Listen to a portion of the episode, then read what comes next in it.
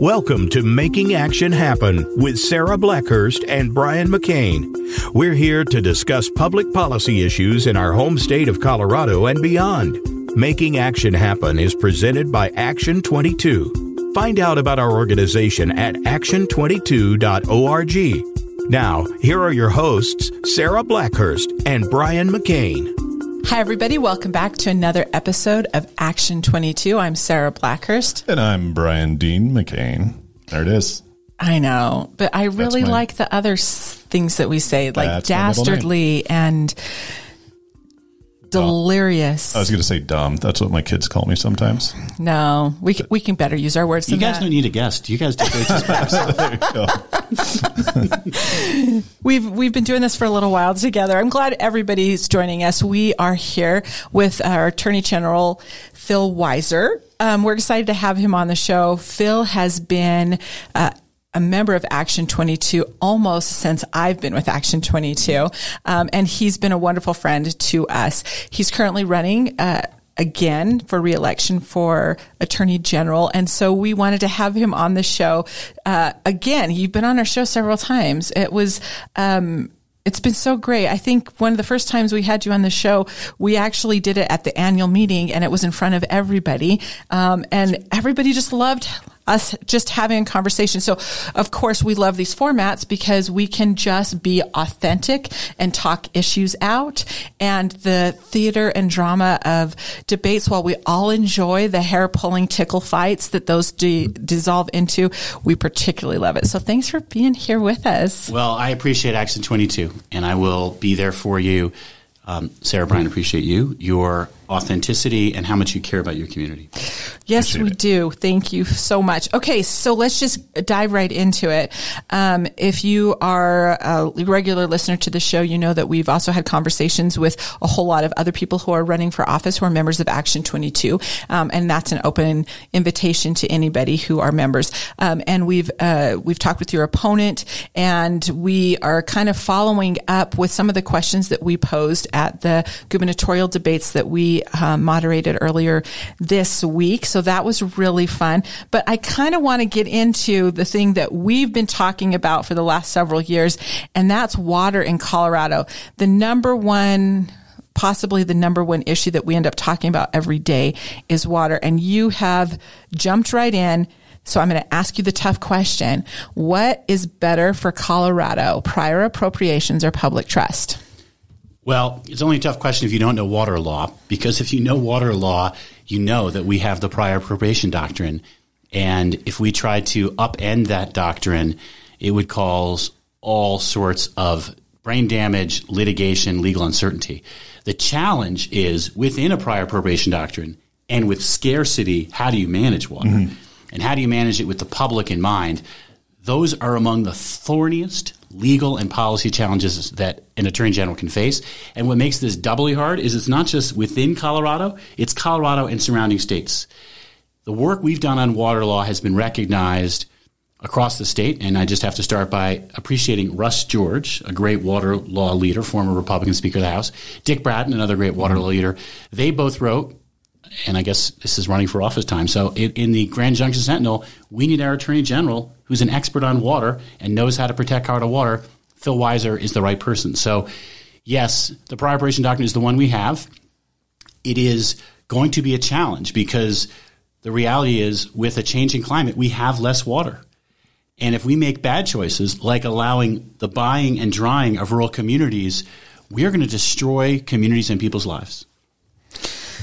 We saw a lot of, um, well, a really good example, and we're going to see it come back again with the whole buy and dry thing in it.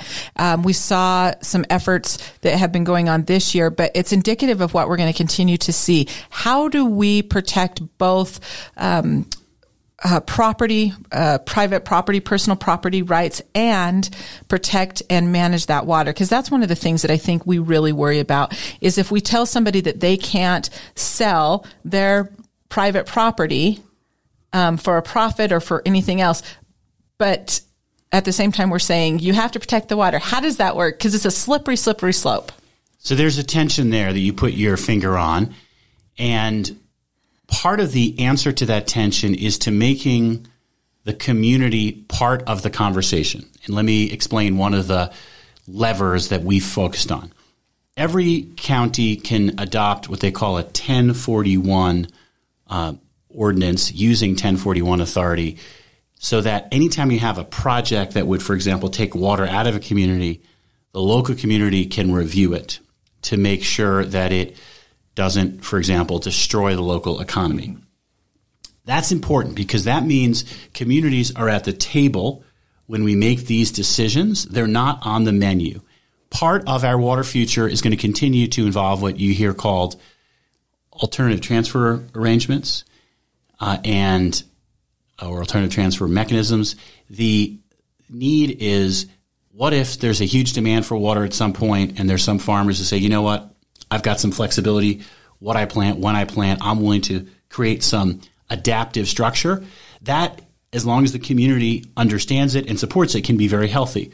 What's not healthy is what happened in Crowley County, where they took 95% of the water rights. They were all sold to the Colorado Springs utility, and you destroyed a community. And there have been articles written about that economy 40 uh, years later.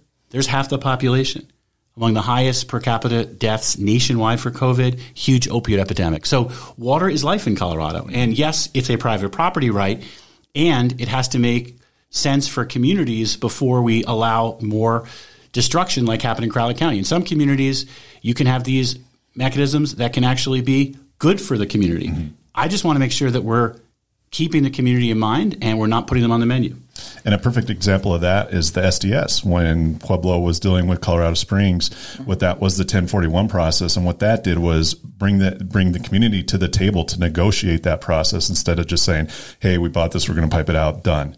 You know, and that that was a fight over a couple of years, and it, you know both sides compromised on it, but it was the best for both communities. And that's the key point: bring the community to the table.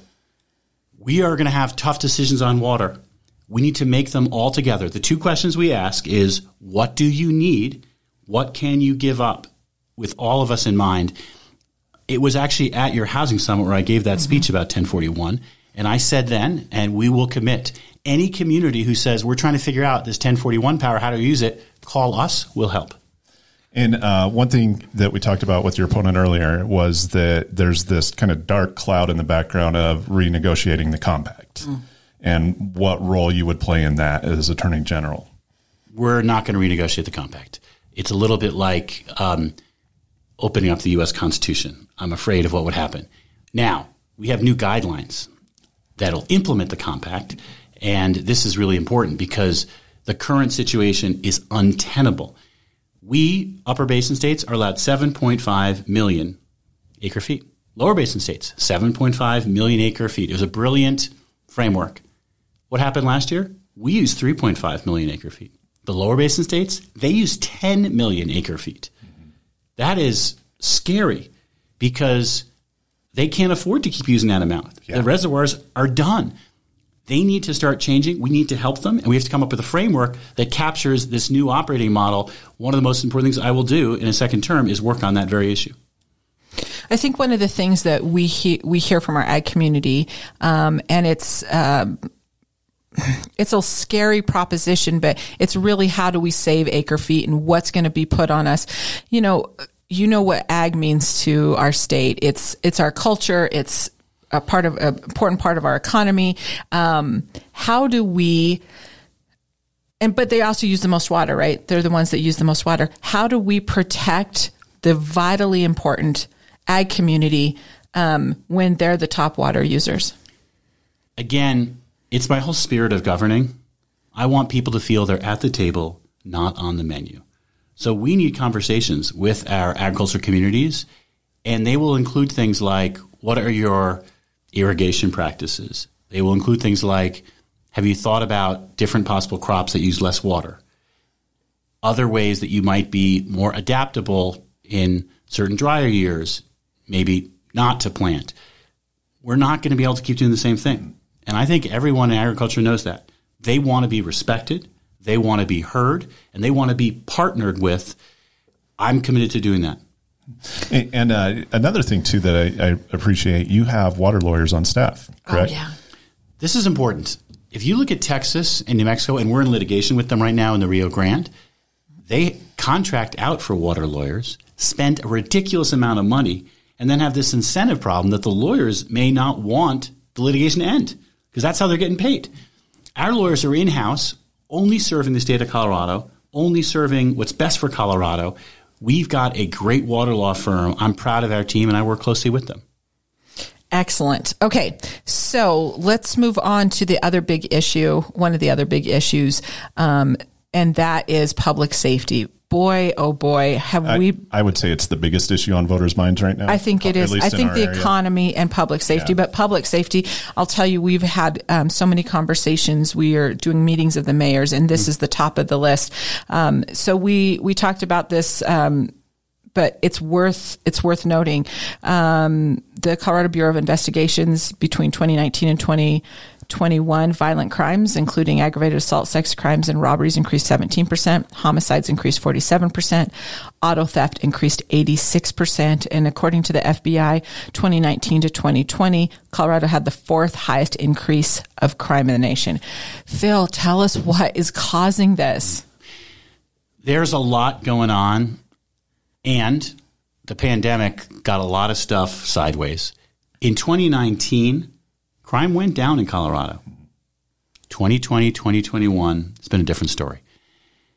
I had a public safety roundtable in Pueblo with your police chief, your DA, and others, and people talked about some of the stuff that used to get arrested for.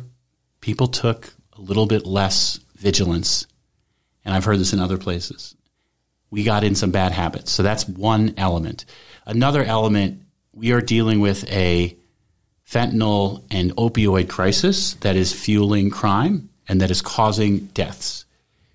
When I was here four years ago talking about this crisis, I said, I'm going to take on those big pharma companies, hold them accountable because they pushed a lot of these opioids. I was in Colorado Springs for a forum and someone said, I'm here. My wife started getting hooked on these prescription pills. She then moved to using heroin because it was cheaper and more accessible. She ended up homeless. She ended up overdosing. Then he told me that he lost his son also an overdose, and he was here with his surviving son saying, When are we going to do something about this? Well, we're doing something now.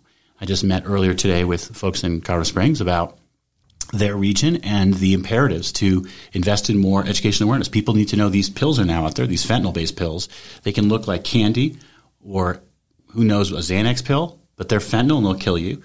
We also need to get the word out that if you're struggling with addiction, you can get help. And we need more drug treatment recovery to help save lives. So, one component of this is we've got to address this crisis around opioids and fentanyl. And I also went to the legislature and said we need to have higher penalties for those distributing these drugs. So, we got a new law. If you distribute fentanyl resulting in death, you can now be charged for that offense, a new offense in the Colorado law. We got money to help support these investigations of fentanyl poisoning. We also don't have enough law enforcement. When I was talking with your police chief recently here, they're down from what they need. And so part of the problem is if you don't have enough law enforcement, and during the pandemic, a lot of people on frontline jobs like law enforcement or nurses or teachers were like, I'm done. Yeah. And so there are a lot of these law enforcement agencies that are 20, 30% down.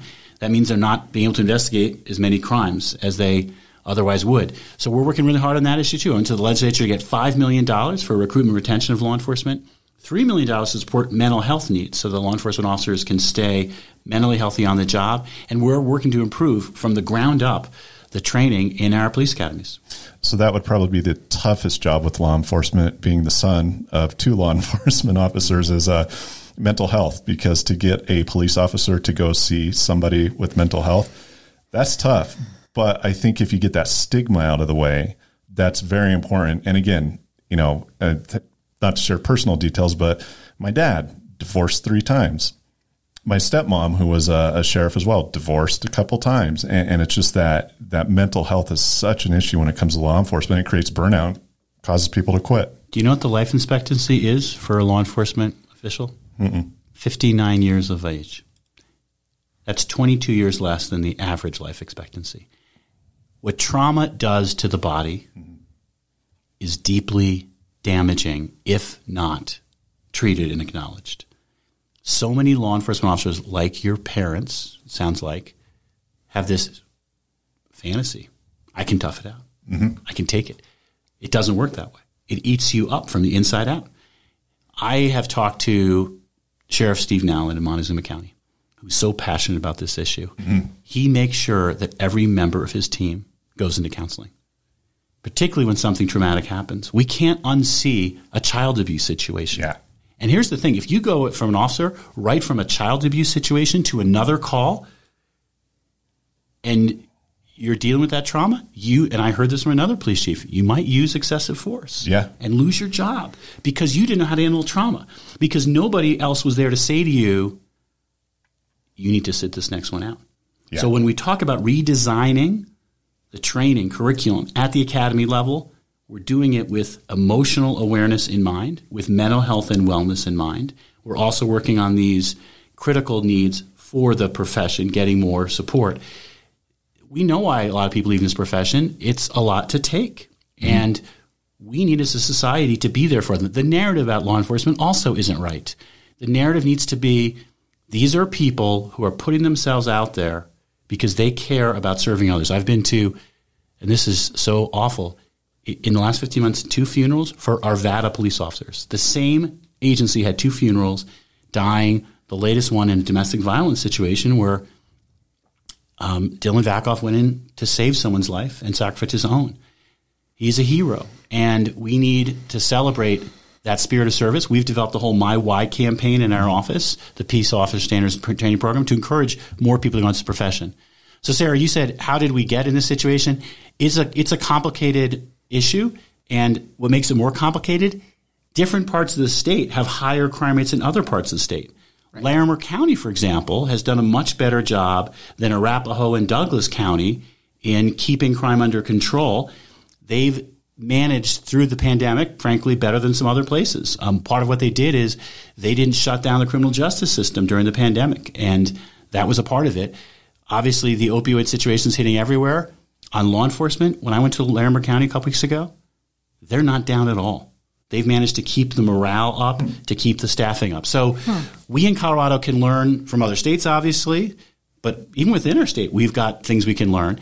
I'm going to keep looking for what we can do better and pass better laws. We passed a law this past session on fentanyl, I mentioned, another one on catalytic converter theft, which is a big problem that's going on, trying to shut down those distribution channels. And we've worked on domestic violence intensively because, unfortunately, every year we lose too many people to domestic violence and we need to keep asking how can we save lives i think one of the biggest things uh, concerns that we hear especially from community leaders and, and you know all of them you've you've been to all of these counties you've been to all of our counties you go around the thing that we heard in our discussion a few weeks ago was the concern about the legislature reducing reducing standards, moving felonies to misdemeanors. Um, and it's happening over and over again. Um, and it's, it's really doing a lot of damage, but that's a legislature part. What do we do about that? So part of what I've worked hard to do, and if you talk to people in law enforcement, they'll echo this, is to be a bridge. Part of the challenge with the legislature in Colorado is how quickly it turns over. And so you don't have institutional knowledge the way you might have had even 20 years ago before term limits. And so when you deal with criminal justice policy, which is really complicated, people might be sometimes a little quicker to think, oh, let's try this idea, as opposed to, wait a minute, let's make sure we've really understood it.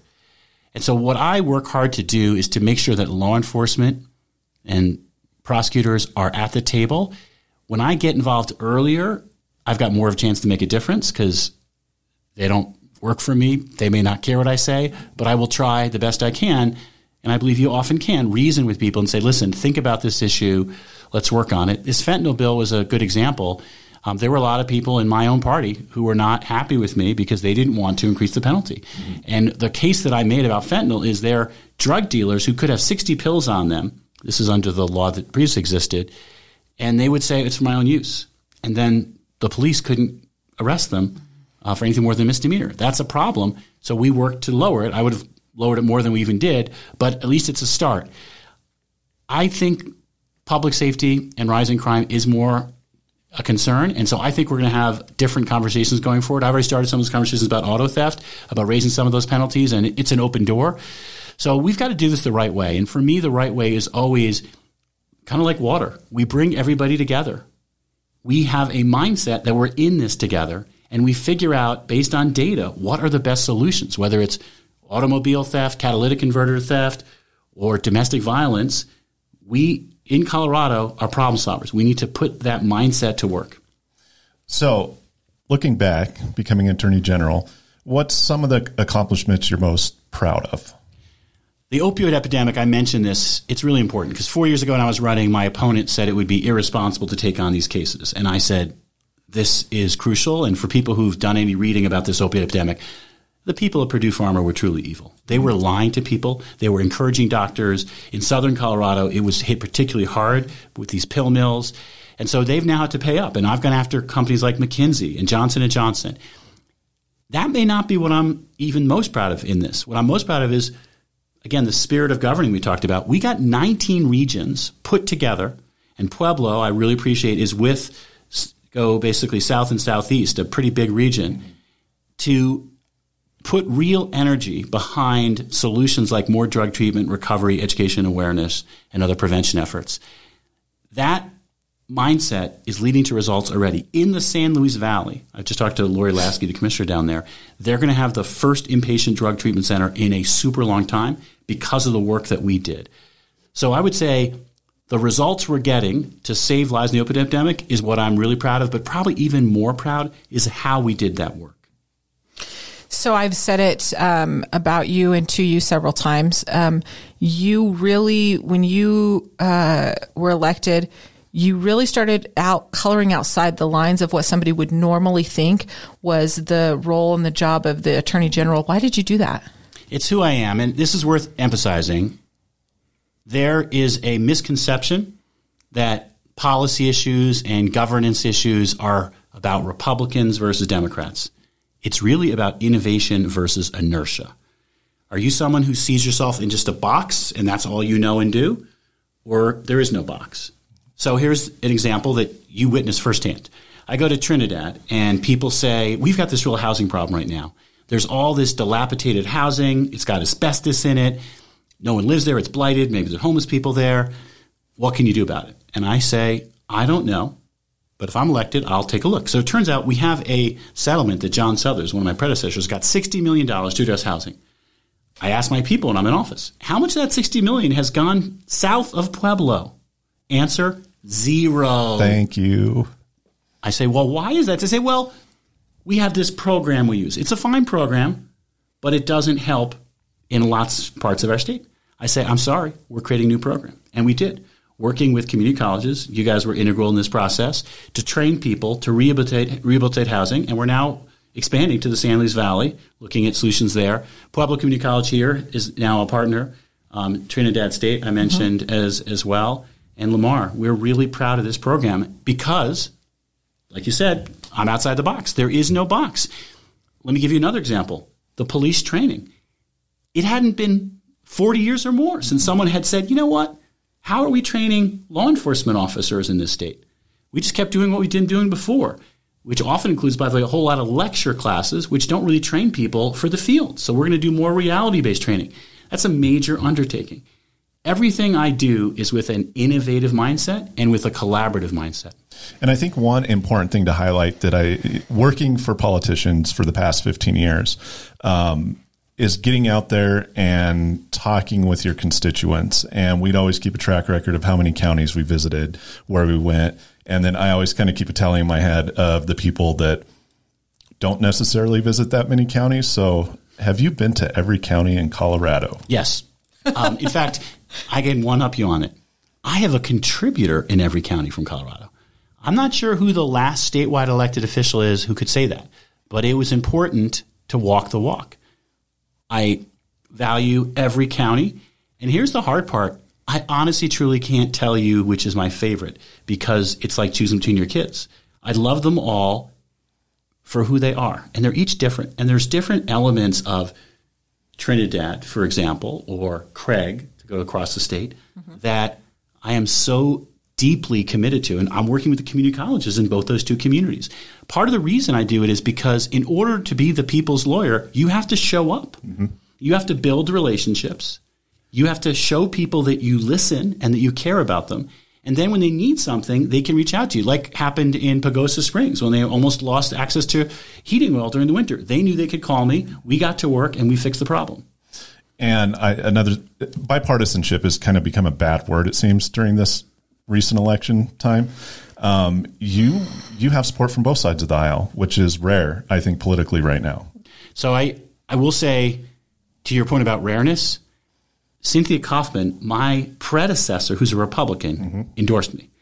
I don't know when the last time in Colorado political history that a predecessor of the opposite party endorsed her successor. I don't know when that happened. I assume it's happened sometime.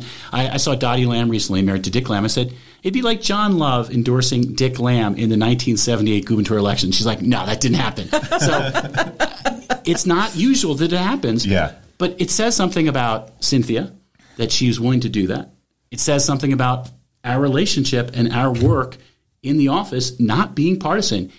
More than that, by the way, we're pushing this idea of respectful dialogue. So Wayne Williams and I, former Republican Secretary of State, I think we've talked to you about this, mm-hmm. Put together this thing called the Ginsburg Scalia Initiative. Yes. The idea is to encourage respectful engagement like Ruth Bader Ginsburg and Antonin Scalia had together. And we did a thing called the Unified Colorado Challenge, and you guys helped promote it. Mm-hmm. And Wendy Buxton Andrade, one of the county commissioners, was featured in a documentary with someone from Boulder. Um, the two, you would not have thought they had a lot in common, but you watch their conversation, and what you see is we're all people who care about our kids, who want to live in safe communities, who want our kids to get a good education, for people to have good jobs. And let's start from that and let's work together to solve problems. For sure. Let's finish with a fun question. Okay. Oh, do you have? Did you have? Oh no, I was gonna. I was gonna say um, after after this question, we'll Okay. We'll so let me ask you, um, and I wanted to ask this the other night, but we didn't have time, and the the spirit had turned a little fun. Um, so you've been all over. You've constantly do that in Colorado. What's left on your Southern Colorado bucket list that you haven't gotten to do that you wanted to do in Southern Colorado? We're still working on this asbestos issue, actually, mm. um, with commissioners. I think at the last another Action Twenty Two meeting I went to talk to commissioners in Baca County about this and this is an important issue to figure out how you dispose of asbestos so that it's done in a way that is both safe but is not uneconomical. And part of the issue that I'm so deeply committed to is Baca County or Trinidad or San Luis, they're not like Denver. No. And we shouldn't have rules that govern those communities like Denver. For example, I was in a community, I think it was Springfield, where someone said, you know, the state licensing requirements for child care facilities were so onerous. The one child care pro- program here had to close down. Mm-hmm.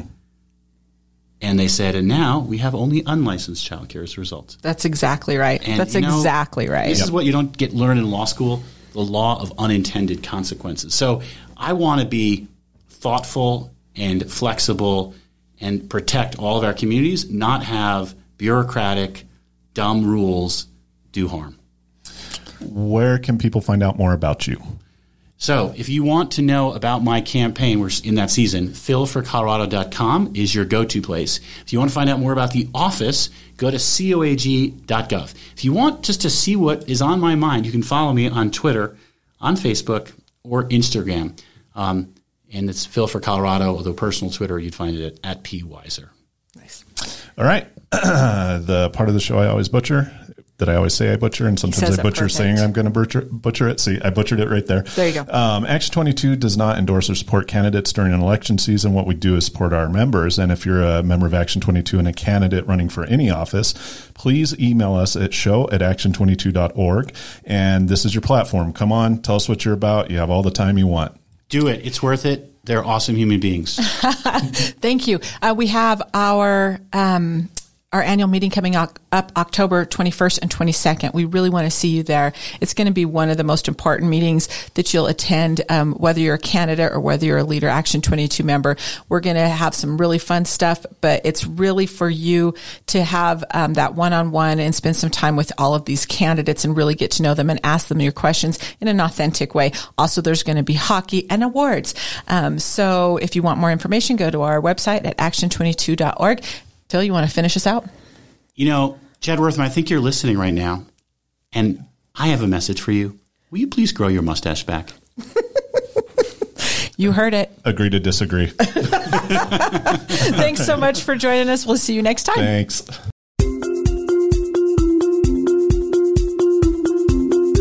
Thank you for tuning in to Making Action Happen. Be sure to join your hosts, Sarah Blackhurst and Brian McCain, for another edition of the show on the Voice America Variety Channel. Have a good week.